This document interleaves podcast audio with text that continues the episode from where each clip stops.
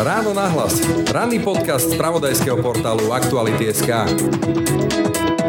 Čo sa týka tej súčasnej situácie, podľa mňa doplácame na to, že sme hneď na začiatku volebného obdobia nezmenili systém výberu policajných funkcionárov, pretože podľa mňa je absurdné, aby minister vnútra niesol politickú zodpovednosť za nominantov, ktorí boli vybraté za predchádzajúcej vlády. Pretože za predchádzajúcej vlády boli do týchto funkcií vybratí v drvivej väčšine ľudia, ktorí neboli lojálni zákonu, ale boli lojálni aktuálnej politickej reprezentácii. A to podľa mňa nie je správne. Takto interpretuje aktuálnu dramatickú situáciu v našich bezpečnostných zložkách podpredseda parlamentu poslanec Oliano Gábor Grendel.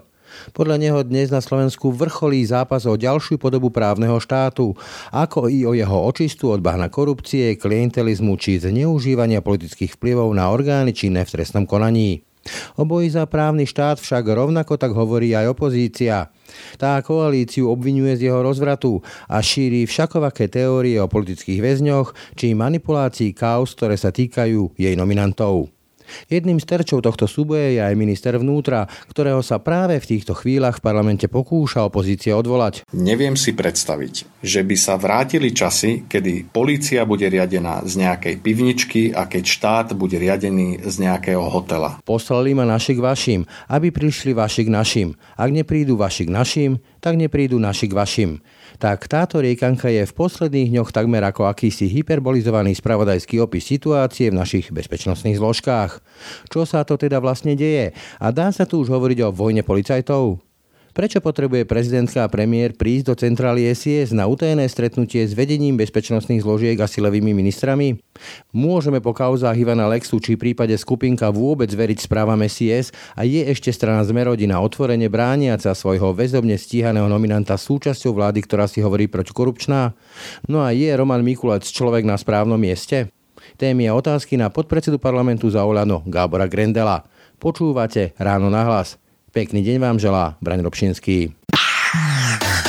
Ráno nahlas. Ranný podcast z pravodajského portálu Aktuality.sk. Pri mikrofóne vítam podpredsedu parlamentu za hnutie Olano Gábora Grendela. Dobrý deň. Dobrý deň, prajem. My sa poznáme, ale budem vám vykať e, z úcty k funkcii. Začal by som e, takým citátom z siete sociálnej. Mimochodom do sídla NAKA, ktorej šéf sedí vo väzbe, vtrhla policia, ktorej prezident sedí vo väzbe, opravujem bývalý prezident, na pokyn inšpekcie ministra vnútra, ktorej šéf skoro sedel vo väzbe, aby zhabala spis šéfa tajnej služby, ktorý tiež sedí vo väzbe. Výborná krajina. To je taký veľmi sarkastický, ale veľmi pravdivý opis súčasnej situácie. Čo sa to tu deje, pán Reno? Deje sa to, že Orgány činné v trestnom konaní majú po rokoch, kedy boli riadené z hotela Double Tree by Hilton, kedy boli riadené z administratívnych priestorov bezpečnostnej služby Bonul, kedy boli riadené z pivničky v Radošinej.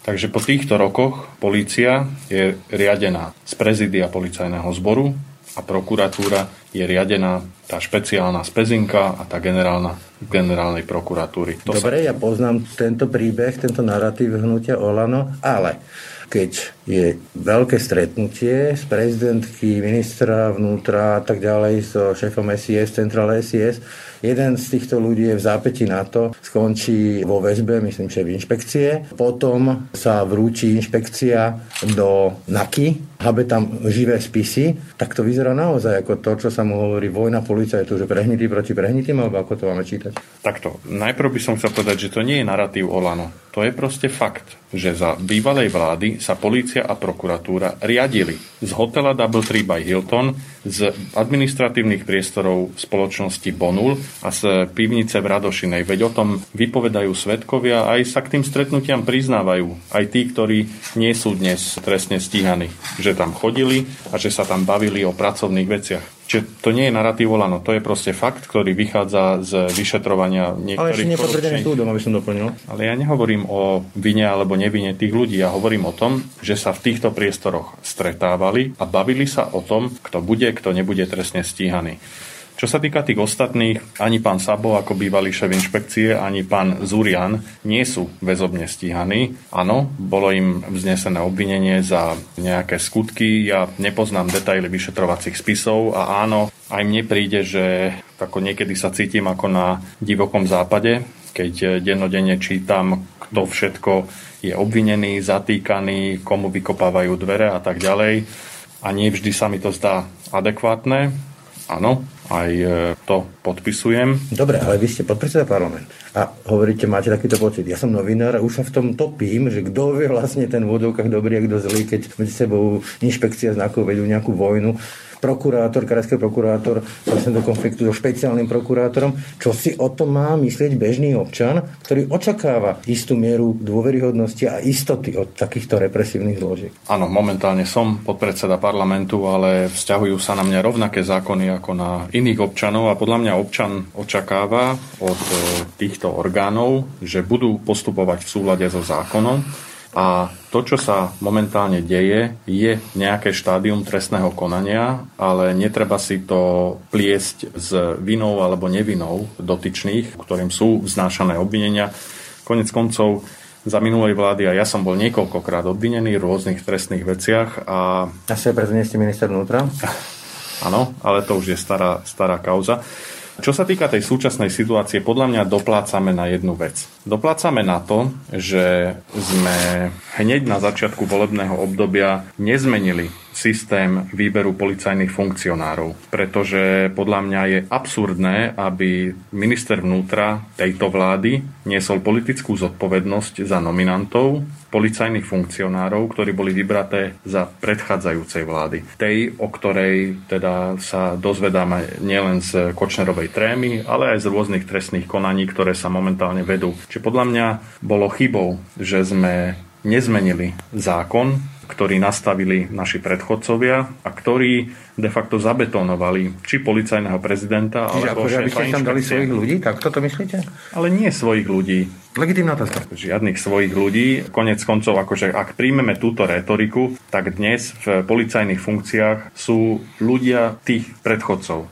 A to podľa mňa politicky je neúnosné, pretože za predchádzajúcej vlády boli do týchto funkcií vybratí v drvivej väčšine ľudia, ktorí neboli lojálni zákonu, ale boli lojálni politickej reprezentácii. A to podľa mňa nie je správne a preto treba podľa mňa zmeniť zákon aj o výbere policajných funkcionárov. Dobre, k systému veciam sa ešte dostanem pri síske, ale ja sa vrátim k tomu aktuálnemu alebo najnovšiemu zásahu. Nahrávame to ráno, uvidíme, čo priniesie dnešok, čo si, aké okienko si zase naká, alebo kto otvorí tomu zásahu inšpekcie na NAKE, kde sa brali aj živé spisy alebo kópie živých spisov a došlo tam konfliktov a podobne.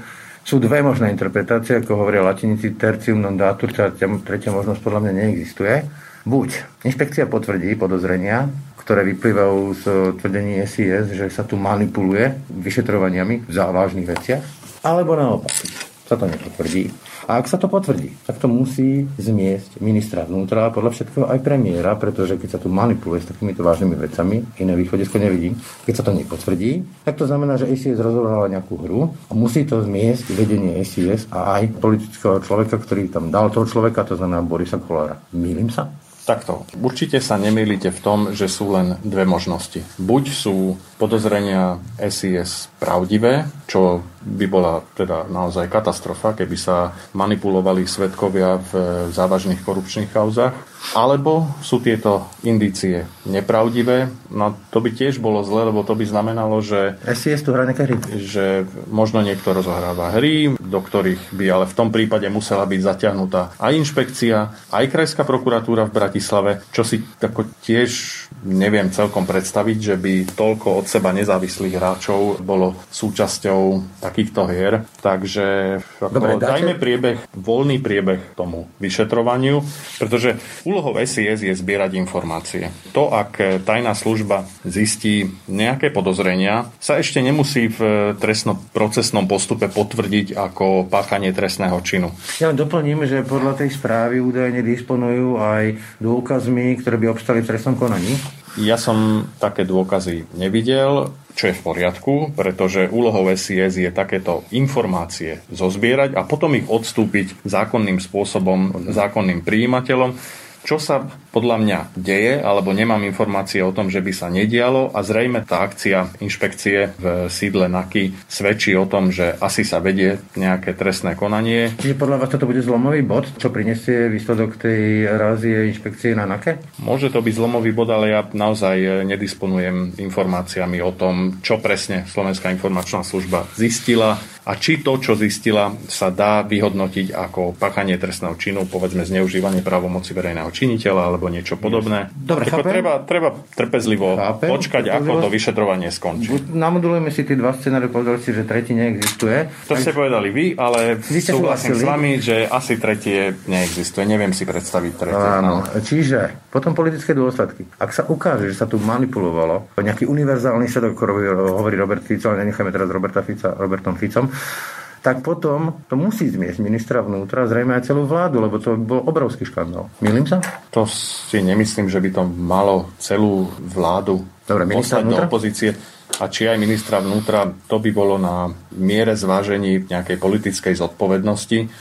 Ale ešte raz, podľa mňa je absurdné, aby za vedenie inšpekcie ministerstva vnútra ktoré si vybrali naši predchodcovia, niesol politickú zodpovednosť súčasný minister vnútra. To je proste anomália, ktorá Ale sa riešila aj... ju momentálne taký je skutkový stav. Vy teda hovoríte, že keby sa to aj prevalilo, že to tak je, že sa tu manipulovalo takými vážnymi vecami, za ktoré momentálne vo väzbe Dušan Kováčik a Tibor Gašpar a podobný, tak e, že by si toho minister vnútra Mikulec ustal? No, v prvom rade by to muselo mať trestnoprávne dôsledky. A aké politické dôsledky by to malo mať jednotlivým politickým činiteľom, to ja teraz nebudem o tom špekulovať a počkám si, ako to vyšetrovanie dopadne, lebo hovoríme o niečom, čo zatiaľ nie je... Scenár malujeme. Dobre, nie skús... je preukázané. Áno, tak Skúsime scenár, teraz ten... scenáre sú fajn, ale no, ja tu naozaj nie som od toho, aby ja som... Chápem. Ja chápem, že, že, že ste zdržanliví.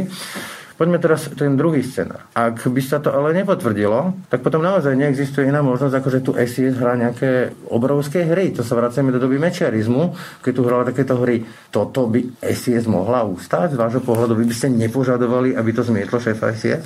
Opäť, museli by sme presne vedieť, a to podľa mňa v nejakom procesnom štádiu sa to dozvieme, museli by sme vedieť, čo presne tá Slovenská informačná služba zistila. Lebo môže sa stať, že zistila nejaké informácie, čo je teda jej úlohou, ktoré môžu vzbudzovať podozrenie, že je nejaký svedok manipulovaný, ale buď pri už trestnoprávnom vyšetrovaní sa ukáže, že nie, toto sa nedá vyhodnotiť ako manipulovanie svetka a ako zneužívanie právomoci verejného činiteľa. Čo bolo by to je... nejaké vyrovenie spravodajských informácií. Tak, to Presne tak, povedať? áno. Alebo po B, že síce tá informácia môže toto podozrenie vzbudiť a možno, že aj k nejakej manipulácii dochádza, ale nedá sa to trestnoprávnymi prostriedkami preukázať a pripísať vinu nejakému konkrétnemu vyšetrovateľu. poslancom mi to pripomína, ale ešte je tu možnosť C. A tá možnosť C je to, čo tu poletuje v kuloároch, že Siska je nasadená, alebo Siskári sú nasadení na vyšetrovateľov, že ich odpočúvajú, sledujú a neviem čo všetko možné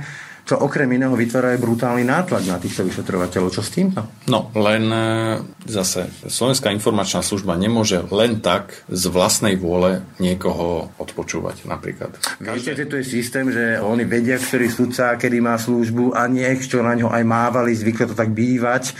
Poznáte tieto informácie? Odmietam, že by, že by takýmto spôsobom fungovali orgány činné v trestnom konaní a súdy v súčasnosti, čiže toto si ja nepripustím. Ak by to bolo takto, tak e, to samozrejme by muselo mať opäť nejaké vážne dôsledky. Poďme teraz k tomu veľkému stretnutiu v centrále SIS e, tých desiatich ústavných činiteľov, teda od prezidentky až po šéfa policajnej inšpekcie, ktorý v zápäti na to skončil, kde skončil. Pán Grendel, máme tu Radu obrany štátu, dneska Bezpečnostnú radu, to je ústavný formát aký ústavný formát existuje na stretnutie prezidentky, premiéra, ministra vnútra, ministerky spravodlivosti, policajného prezidenta, generálneho a špeciálneho prokurátora, šéfa inšpekcie. Nemusí byť každé pracovné stretnutie v rámci nejakého ústavného formátu. Áno, je tu bezpečnostná rada, ktorá aj pravidelne zasadá, aj musí zasadať v zmysle zákona, ale prečo by sa nemohli aj mimo bezpečnostnej rady stretnúť kedykoľvek, keď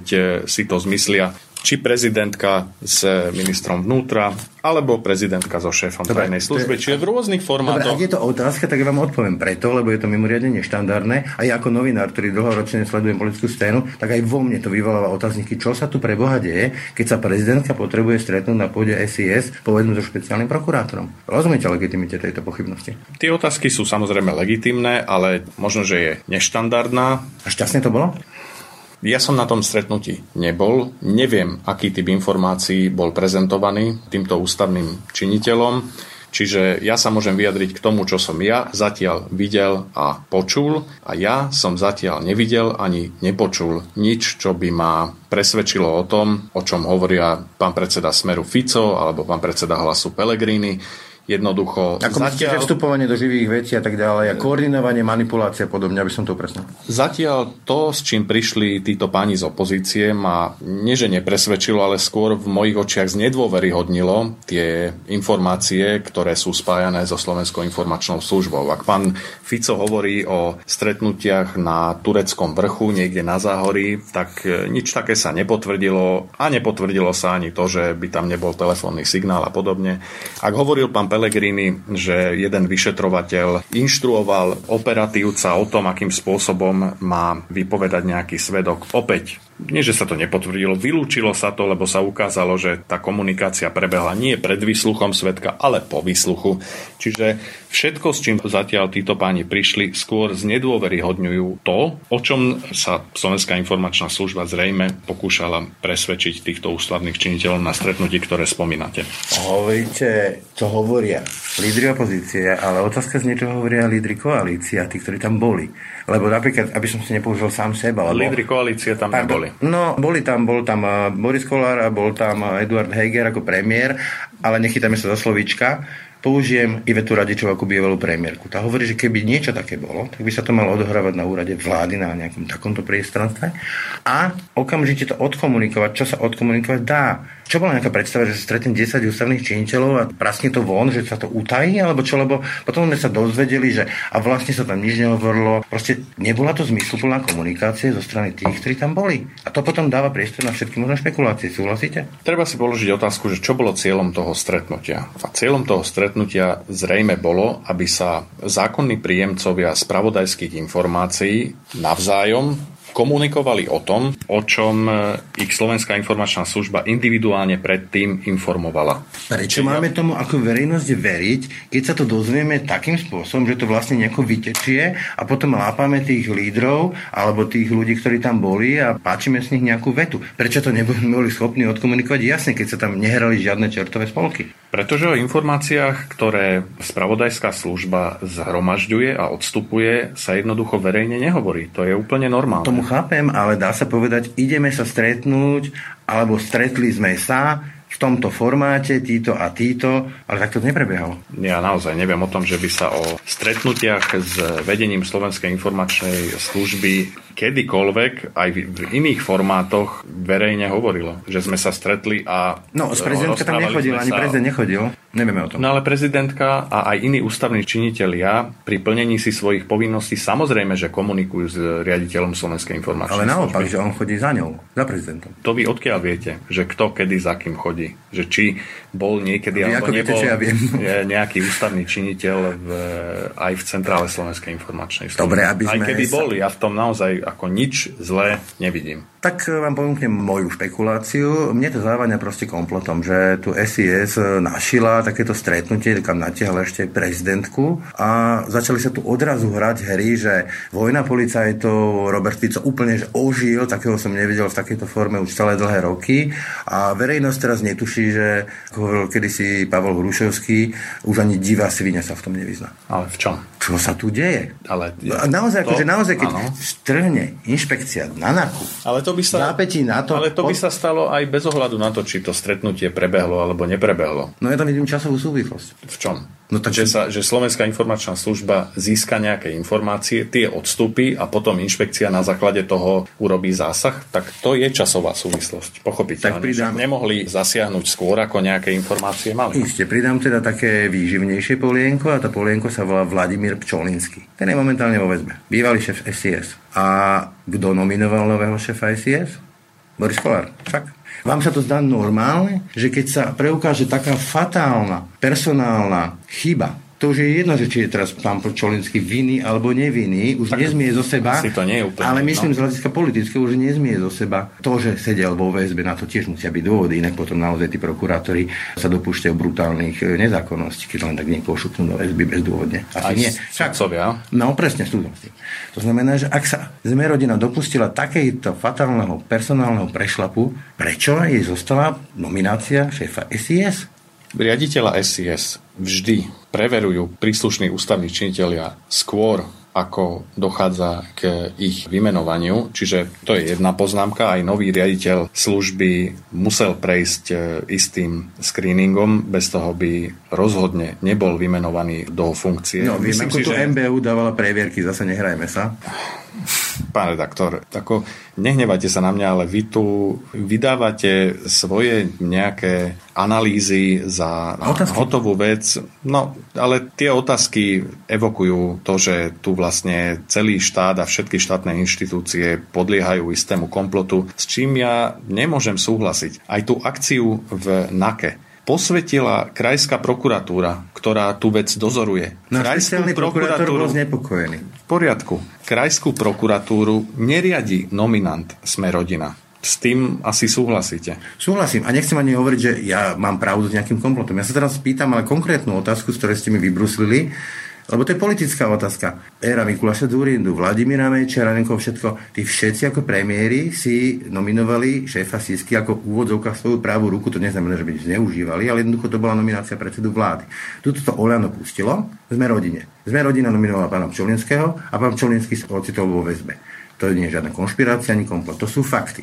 A vy ste nechali tú nomináciu na šéfa SIS opäť sme rodina. To nebola chyba? Nemyslím si, že to bola chyba, pretože ja dôverujem mechanizmom, ktoré sú nastavené pred vymenovaním riaditeľa a myslím si, že tie mechanizmy sú nastavené dobre. A to, čo sa snažíte naznačiť, že či tu je nejaký komplot, ktorý súvisí s tým, že súčasný riaditeľ je vo väzbe. No či, na, či náhodou pán Aláč nehrá hry, aby pomohol pánovi Pčolinskému? Ak by pán Aláč hral takéto hry, tak samozrejme, že, sa, že by sa vystavoval podozreniu stresného činu zneužívania právomoci verejného činiteľa a potom všetkom, čo sa deje a kto všetko skončil vo väzbe, si ja takéto niečo viem len veľmi ťažko predstaviť. Mimochodom, keď sa vrátim do takého zákulisia a kolečných rokovaní, vy ste ani nepožadovali, myslím, Olano tú nomináciu na šéfa SIS po tom, čo sa stalo s pánom Čolinským, alebo sa Boris Kolár bránil? Ja som na takýchto rokovaniach nebol, takže neviem o tom, nemám o tom informáciu. No aby som ďalej živil tie polienka, tak ešte pridám ďalšie polienko a to je, ako sa zaktivizoval pán Kolár v súvislosti s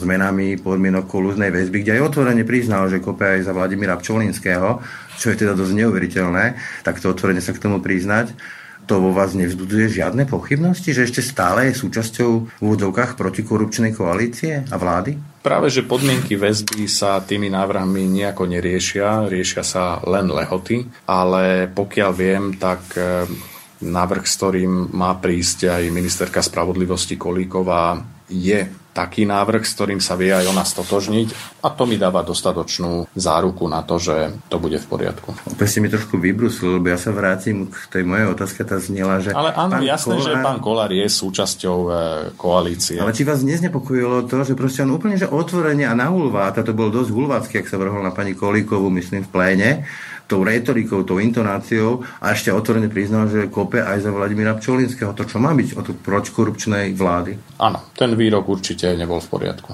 A toto vás nezneistuje, že ešte súčasťou je aj Boris Kolár tejto vlády, alebo už sa tu už pečí nejaká koalícia Smer, no. rodina, Smer a Hlas? No, len to je to, čo som hovoril na úvod tohto rozhovoru a vrátim sa k tomu a budem to opakovať niekoľkokrát, ak je to potrebné, že dnes podľa mňa hráme o to, či chceme, aby polícia bola riadená z prezidia policajného zboru alebo z nejakej pivničky v Radošinej, či chceme, aby štát bol riadený z úradu vlády alebo z 9. poschodia hotela Double Tree by Hilton alebo z administratívnych priestorov bezpečnostnej služby Bonul. O to tu podľa mňa hráme a mne ide o to, aby táto koalícia vydržala čo najdlhšie, preto nebudem ja dávať žiadne emotívne, emotívne alebo, Pán redaktor, ja sa nevyhýbam žiadnej odpovedi. Na každú otázku vám odpovedám, pokiaľ je taká, na ktorú sa dá fakticky odpovedať.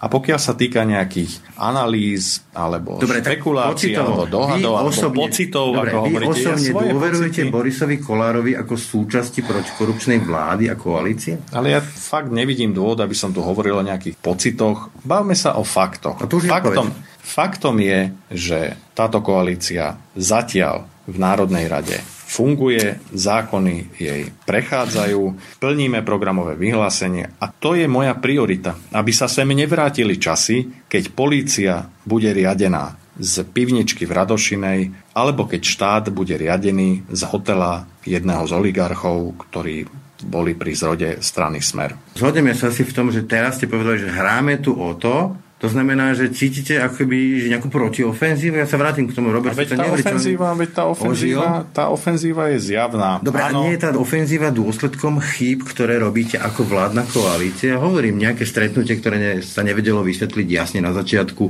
Potom je tu naozaj... To stretnutie ja nepovažujem za chybu. A určite to, čo sa dnes nie je, nejako s tým stretnutím nesúvisí. Možno váš pocit je možno taký, môj pocit taký nie je. No, ja neviem, teda no. ja mám hovoriť o svojich pocitoch. A potom sa ocitne nominant z tejto koalície, šéf tajnej služby. To je bezprecedentná vec v OSB.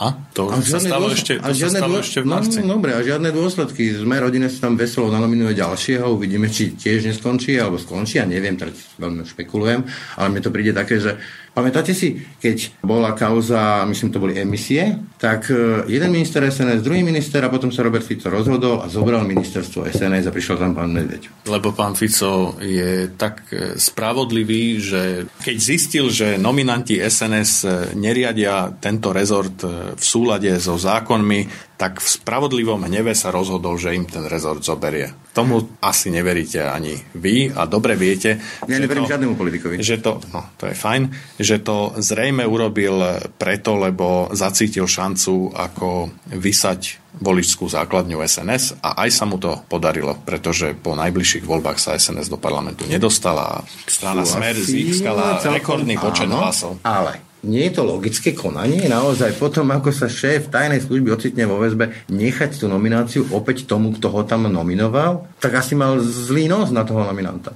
A ja hovorím, že mechanizmy na výber riaditeľa sú podľa mňa nastavené dostatočne dobre na to, že aj pri takejto nominácii si štát môže byť istý, že sa tam dostal človek, ktorý nie je vydierateľný alebo iným spôsobom manipulovateľný. Ešte keď dostanem u tej SIS, tá správa SIS, ktorá sa čítala na tom utajenom e, rokovaní parlamentu, teda rokovaní, ktoré nebolo verejné, čo z nej podľa vás vyplýva? No o tom ja vôbec nebudem hovoriť, pretože Nemusíte presne, fakty, ako ale... správne ste povedali, že tá schôdza bola neverejná a ako tento štýl politickej komunikácie, že urobíme neverejnú schôdzu, kde sa prečíta nejaká správa a tá správa potom unikne na verejnosti, ako ja toto naozaj nemienim hrať a čokoľvek, čo by som k tomu povedal, e, by len, len bolo, jedno veto, bolo znepokojilo, alebo vás tá správa. Takto. Nebudem to komentovať, pretože tá schôdza bola neverejná. Pre mňa je podstatná jedna vec. Ak má Slovenská služ- informačná služba informácie, ktoré môžu vzbudzovať akékoľvek podozrenie, tak je, nie že úlohou, je povinnosťou Slovenskej informačnej služby takéto informácie odstúpiť príslušným orgánom. Áno, zákonom a je povinnosťou týchto orgánov tieto informácie preveriť a vyhodnotiť, či sú skutočne tak závažné, aby zakladali dôvod na začatie trestné stíhania a potom potenciálne na znesenie obvinenia, podania obžaloby a tak ďalej. A znepokojilo by ma hlavne to, ak by sa akékoľvek podozrenia z nezákonnej činnosti zametali pod koberec. Tak, ako sa to dialo za predchádzajúcich vlád. A to sa podľa mňa nedeje. To a ak, sú, a ak sú podozrenia, ktoré naznačujete vy, že tajná služba môže byť zneužitá na nejaké politické ciele, tak som si istý, že ani takéto podozrenie by nezostalo nepreverené a potenciálne nevyšetrené. Ono sa to tak, ako by sa vracali také časy, že skupinky a tak ďalej, zase sa tu miešajú karty cez nejaké správy SIS. Vy sa dlho pohybujete v politike práve v tejto oblasti bezpečnostných zložiek, ešte aj ako novinárci sa tomu venovali. Prikladajú podľa vás politici relevantnú váhu týmto správam, lebo Ja to robím tiež dlho a viem, že tie správy, hovorila to aj Veta Radičová a ďalší politici, častokrát sú naozaj veľa o pocitoch, veľa o nejakých klebetách, veľa o tom, že ten človek, čo to píše, tak si to nejak skompiluje, aby to lepšie vyzeralo. Či tu nehrajú sa nejaké zase hry v režii tajnej služby? Keďže nie som oboznámený s týmito informáciami, tak neviem vám na túto otázku v tomto kontexte dať jednoznačnú odpoveď, ale zoberme si napríklad taký spis Gorila. Ten bol tiež produktom Slovenskej informačnej služby a vôbec nebolo o pocitoch. To bolo konkrétnych stretnutiach, konkrétnych stretnutiach na základe áno, použitia informačno-technických prostriedkov, ktoré tiež schvaloval súd a ktoré zakladali veľmi vážne podozrenia z rozsiahlej trestnej činnosti. Čiže áno, niektorý druh informácií je taký a práve od toho sú potom orgány činné v trestnom konaní, aby preverili, či sú alebo nie sú dostatočne relevantné, že naozaj dochádza k nejakej trestnej činnosti, ale podľa mňa spis Gorila ako jeden z možno najznámejších prípadov svedčí o tom, že sa nedá povedať, že teraz všetky informácie tajnej služby boli len klebetami. Nie. Trošku ste mi nahrali na smeč, lebo keď hovoríte toto, tak znamená to, že keď tá správa, ktorá sa teraz čítala v parlamente, unikne na verejnosť, tak ju máme brať tak vážne ako gorilu? Teda, že je to v podstate pravda? No, len gorila obsahovala konkrétne prepisy konkrétnych rozhovorov z konkrétnych stretnutí, kde bol jasný, bolo jasné miesto, bol jasný čas Čiže a, bolo jasné, neobsahuje, a bolo jasné, kto s kým sa stretol, o čom sa presne rozprávali a dalo sa spätne skontrolovať, či tie veci, o ktorých tí ľudia hovorili, Áno, prevody... sme naháňali a tak ďalej. Dobre, či táto správa to neobsahovala? Bafak, ja viem.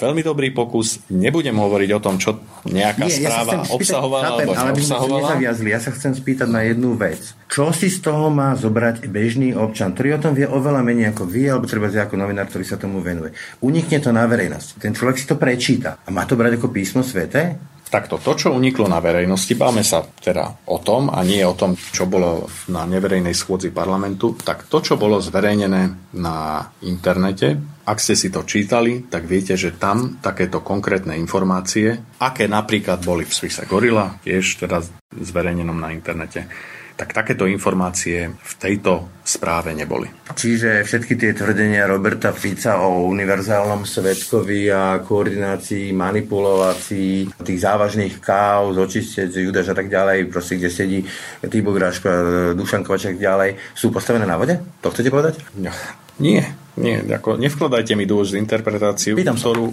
Nie, ja nič také nechcem povedať. Ja chcem povedať to, čo som už povedal, že ak má tajná služba aj konkrétne informácie, lebo to, čo bolo zverejnené na internete, to sa asi zhodneme, že tam nejaké konkrétne dôkazy neboli. Ak má Slovenská informačná služba konkrétnejšie informácie a indície, musí ich odstúpiť zákonným príjemcom a je ich povinnosťou to potom preveriť. A ja predpokladám, že zásah inšpekcie v sídle NAKA pod dozorom Krajskej prokuratúry v Bratislave je výsledkom práve takejto činnosti. A to neznamená, že už je preukázané, že niekto niekoho manipuluje a že dochádza k zneužívaniu právomoci verejného činiteľa. Nie. To podľa mňa svedčí len o tom, že ak tajná služba mala nejaké podozrenia, tak tie sa preverujú. A v tomto, aj v tomto by mala byť súčasná garnitúra iná ako naši predchodcovia, ktorí riešili takéto veci v hoteli Double Tree by Čiže vy to neriešite akože v rámci koalície tieto veci, hej? Samozrejme, veď nám to ako vôbec nám to neprináleží. Dobre, Je to a... OČTK? Ale chápete zmetenosť? Ja ju mám mám. Nie čo bežný človek. Čo si o tom má ten bežný človek naozaj myslieť? Teraz tu to vyzerá tak, že pre bežného človeka, že tí, ktorí vládnu, to nejak nevedia manažovať, že to nezvládajú, že sa im to vymýklo spod kontroly. A preto vám hovorím, že podľa mňa bola chyba, že sme, hoci sme to dali do programového vyhlásenia vlády, tak sme doteraz, a ja chápem, že bola pandémia, boli iné priority, ale treba sa podľa mňa k tomu vrátiť, lebo je absurdné, aby politickú zodpovednosť za funkcionárov polície ktorých nominovali naši predchodcovia, niesol súčasný minister vnútra. Čiže neveríte tým e, funkcionárom, ktorí ešte sú vo funkciách a nie sú nikdy vo väzbách? To nie je otázka viery alebo neviery. Jednoducho nemôže niesť politickú zodpovednosť minister vnútra za nominantov bývalej vlády. To je proste absurdné. Ja neviem, či v e, členskom štáte Európskej únie takáto anomália niekde vôbec funguje. Keď hovoríme o viere, neviere a tak ďalej, tak poďme o stupienok vyššie k ministrovi vnútra. Nahrávame to v pondelok ráno. V útorok je schôdza, kde by sa mal odvolávať na návrh opozície. No ani tam koalícia nie je jednotná. Tam si rodina Pčolinsky, skoro som bola rodinka, ale budem vážny, rodina Pčolinsky vybrala zelenú kartu Počuli sme pána Krajňaka, ktorý ostroval ministra Mikulca, pána Pčolinského, ktorý mu to tiež vytmoval na sociálnej sieti. To, čo má zase znamenať, akože takto verejne si to odkazovať e, ministrovi vnútra navzájom a tak ďalej. Má vôbec teda dôveru a prežije? Ustojí to odvolávanie? To, že ministri si niečo odkazujú cez médiá, to nie je novinka. Táto koalícia, by som povedal, že toto je modus operandi tejto koalície a ja teda z toho nie som vôbec šťastný. Nebol som šťastný z toho, keď sa to dialo medzi Richardom Sulíkom a Igorom Matovičom a nie som z toho šťastný ani teraz. Ale samozrejme, že môžeme mať aj tisíc výhrad voči jednotlivým ministrom a keby sme išli ako bod po bode podľa programového vyhlásenia vlády a podľa ich činnosti, tak možno by sme našli výhrady aj na ministrov. Tej strany, onej strany. Dobre, zostane, strany. Chcem tú myšlenku, áno, však v poriadku, chcem tú myšlenku dokončiť. Ale vybrať si zelenú kartu v zmysle, že niekto zahlasuje za opozičný návrh na vyslovenie nedôvery nejakému členovi vlády. Vlastnej vlády. Vlastnej, je podľa mňa politická chyba. No to ja pán Migaš to... urobil svojho času, keď potopil e, svojim hlasom vlastnú vládu, teda nepadla, ale hlasoval proti Mikulášovi Zorendovi ako vlastnému premiérovi. Áno, ešte s niektorými ďalšími bol. poslancami za SDL. Podľa mňa je to politická chyba, a tá nespokojnosť alebo, alebo nedôvera sa dá vyjadriť aj kultivovanejším spôsobom a ja stále chcem veriť, ešte nemáme za sebou to hlasovanie a ja stále, stále chcem veriť, že k takémuto niečomu nedôjde. Prežije teda pán Mikulec to hlasovanie podľa vás? Takto v politike niekedy neviete, čo sa udeje o 10 minút a nie to ešte o pri deň. vláde, hej no. Nie len pri tejto vláde. Jednoducho politika je veľmi dynamická a ja predpokladám, že áno, ak sa medzi tým samozrejme niečo mimoriadne nestane, o čom neviem, že by sa malo stať. Dobre, ak padne minister vnútra aj hlasmi súčasti koalície, napríklad sme rodina sa neobmedzi len na rodinu Pčolinských, ale aj ďalších, bude to podľa vás koalícia, alebo má by to byť podľa vás koniec koalície? Je to logická úvaha, ale je to špekulácia, takže... No nebudem, môžete vyslať signál. Nebudem, nebudem ja takéto špekulácie živiť. E, Dobre, viete pán, si predstaviť... Pán Kolár jasne povedal, že okrem dvoch členov poslaneckého klubu, ktorí majú zelenú kartu, ostatní nezahlasujú za a tam potom tá matematika nepustí. Čiže aj preto si myslím, že bez problémov minister vnútra, tak ako ministerka spravodlivosti pred časom prežila hlasovanie o vyslovení nedôvery. Ale rovnako, takým klubom inak, keď hovoríte... Rovnako politicky ustojí odvolávanie aj minister vnútra. A ak nie, tak podľa vás môže taká koalícia prežiť? No, je to špekulácia, takže nebudem tú špekuláciu živiť. Ale ešte raz, neviem si predstaviť. A o tom je aj to referendum, ktoré iniciujú naši opoziční kolegovia, že by sa vrátili časy, kedy polícia bude riadená z nejakej pivničky a keď štát bude riadený z nejakého hotela ja to politicky, pokiaľ to bude v mojich silách, tak to nepripustím. A nemáte pocit, že táto koalícia robí všetko preto, čo je v jej silách aj, aj nesilách, aby sa tie časy vrátili, povedzme aj cez to referendum? Že to zmanéžujete tak strašne, že tí ľudia si povedia, že radšej už čokoľvek iné? Myslím si, že sa tá koalícia učí zo svojich chýb a verím tomu, že viacerí jej lídry robia všetko preto, aby koalícia prežila. Ešte k tomu Mikulcovi, má teda vašu osobnú dôveru, povedzme aj po tých informáciách, s ktorými prišiel Robert Fico, teda od vidím ten úsmev, ale tie otázky sú legitímne. Od uh, nejakej skartácie cez nejaké porušenie rozkazu vety radičovej až po nejaké, že brat a otec a pomaly nejaké, že rodinné prepojenia a podobne. Pán Mikulec bol prevetraný sprava, zľava, z hora, z dola, potom ako padla vláda Ivety Radičovej a potom ako čisto smerácká vláda sa išla pomstiť vedeniu vojenského spravodajstva za tie zistenia, že majetok vojenského spravodajstva za prvej Ficovej vlády bol tunelovaný, že sa predávali domy alebo iné nehnuteľnosti za bagateľ z vymyslených dôvodov. Takže pán Fico teraz neprišiel s ničím novým. To boli všetko staré informácie, ktoré už boli dokonca viaceré aj medializované novinármi, ktorí mali vysoko nadštandardné vzťahy Pani s, myslíte, s, napríklad? so závadovými osobami, ktoré dnes sedia s vysokým trestom už nie vo väzbe, vo väzení. Takže, Takže ak, ak, príde, ak príde pán Fico s niečím novým, senzačným, presvedčivým, čo ešte nepreverili orgány činné v trestnom konaní, spravodajské služby, vtedy, keď bol pri moci pán Fico, a pán Balciar šéfoval vojenskému spravodajstvu. Čiže keď prídu s niečím novým, objavným, prosím, ale zatiaľ ma pán Fico teda rozhodne o ničom nepresvedčil. A z hľadiska toho, ako vyzerá naozaj tá situácia v bezpečnostných zložkách, ktoré má pod palcom, tú časť myslím, minister vnútra, to svedčí podľa vás o kompetentnosti pána Mikulca, alebo skôr o tom, že nevie, čo sa deje v jeho rezorte a nemá to pod kontrolou? Toto je formulácia pána ministra práce a ja by som to takto určite nechal. To je moja formulácia, teraz pardon. Ale tak e, neviem, či ste sa inšpirovali, alebo, Chraň to, nie, alebo vám to myslí podobne, ale No, nie. takmer identicky to formuloval aj pán minister práce a ja by som takto činnosť pána ministra necharakterizoval. Či je to dobrý minister vnútra? Myslím si, že robí, čo môže. Nemá to jednoduché a nemá to jednoduché podľa mňa aj preto, lebo zrejme vplyvom e, pandémie a tých vecí, ktoré mali prednosť pred e, ostatnými časťami programového vyhlásenia vlády. A nemá to ľahké aj preto, lebo musí niesť politickú zodpovednosť za nominantov, ktorých mu vybrali naši predchodcovia. Čo, Dobre. podľa mňa, čo podľa mňa je chyba. To už sme sa vraceme, ale ja sa vrátim- ministerstvo vnútra by malo prispieť k tomu, aby sa ten zákon čo najskôr zmenil. Dobre, čiže ale v tej situácii, ktorú ste popísali s tými limitmi, že sú tam ešte nejakí nominanti, že je pandémia a tak ďalej. Jednoduchá otázka, jednoduchá odpoveď. Je to dobrý minister vnútra? Áno alebo nie? Áno je. A súčasný šéf SIS je dobrý šéf SIS? Nemám o ňom zatiaľ pochybnosti. Mimochodom, keď ste začali systémovo na začiatku rozhovoru, ja sa vrátim systémovo tiež e, ku koncu rozhovoru, nemyslíte si, že dobieha nás aj to, že my tu nemáme nejaký zmysluplný systém kontroly tajnej služby? Napríklad cez parlament viem, že Daniel Lipšic ešte ako politik to chcel riešiť, mali tam byť nejakí poslanci, ktorí by mali špeciálne bezpečnostné previerky a tak ďalej, lebo naozaj zatiaľ je tá parlamentná kontrola tajných služieb bez zuba. Ja si nemyslím, že by vplyv poslancov mal byť e, posilnený čo do kontroly Slovenskej informačnej služby. Tak ako je to nastavené dnes, je tako, nestretol som sa s prípadom, že keby sa tento kontrolný výbor, a som v ňom 5. rok, keby sa o niečo zaujímal, že by sa k daným informáciám nedostal po hranicu, ktorá je podľa mňa opodstatnená a správna, aby sa s nimi poslanci oboznámili, pretože spravodajská služba vykonáva svoju činnosť utajene práve preto, aby sa nedostali tie informácie mimo okruh spravodajskej služby, samozrejme nehovorím o zákonných príjemcoch,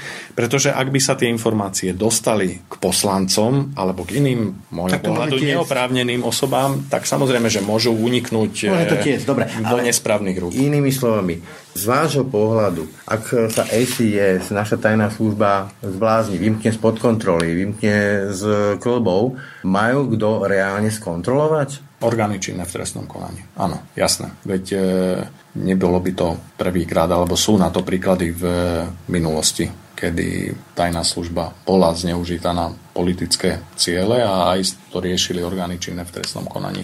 Druhá vec je, a to hovorím o pánovi Lexovi, že bol síce postavený niekoľkokrát e, pred súd, ale ani raz e, nebol odsúdený, ale to už je minulosť a museli by sme ísť do, do hlbokej minulosti a preveriť, že... Dobre, čo keď sa vrátime do tej v- súčasnosti a budúcnosti, či podľa vás ten systém kontroly v bezpečnostných zložkách, má tu byť nejaká generálna inšpekcia ozbrojených zložiek a tak ďalej, je to v súčasnosti v takej podobe, že sa môžeme spolahnúť, že sa tu naozaj nevedie nejaká vojna policajtov, že to má niekto pod e, palcom a vie to skontrolovať? Nech nastavíme akýkoľvek systém, tak vždy ten systém samozrejme budú už konkrétne v praxi vykonávať ľudia. A ľudia sú samozrejme rôzni a môžu aj zlyhať pri výkone svojej funkcie. Či to bude generálna inšpekcia alebo akákoľvek inšpekcia, jednoducho ak človek podľahne nejakému pokušeniu finančnému alebo inému, tak eh, tomu žiaden systém podľa mňa nezabráni. Respektíve môže tomu zabrániť eh, systém eh, pravidelných previerok a to je zmyslom aj bezpečnostných previerok v týchto kľúčových eh, funkciách v bezpečnostných zložkách. Úplne na záver, Vidíte takéto fungovanie koalície ako dlhodobo udržateľné, alebo sa tu už hrá na predčasné voľby? Viete ich vylúčiť? V politike sa samozrejme nedá vylúčiť nič, ale zatiaľ dúfam, že prevažuje ten e, väčšinový názor, a to je konec koncov podstatné, ten väčšinový názor, že by mala koalícia pokračovať ďalej. Ak sa nájde ústavná väčšina, ktorá skráti funkčné obdobie, tak to bude vôľa takejto ústavnej väčšiny, ale potom tí politici budú musieť pred verejnosťou vysvetľovať, prečo sa rozhodli skrátiť funkčné obdobie tejto vlády. A myslím si, že takéto vysvetlenie by nebolo až také úplne jednoduché. Toľko Gabor Grendel, podpredseda parlamentu za Olano. Ďakujem za rozhovor. Ďakujem pekne aj ja. Ráno nahlas. Ranný podcast z pravodajského portálu Aktuality.sk Tak a to už bolo z dnešného ráno nahlas. Naozaj všetko. Pekný deň a pokoj v duši praje. Braň Robšinský. Všetky podcasty z pravodajského portálu Aktuality.sk nájdete na Spotify a v ďalších podcastových aplikáciách.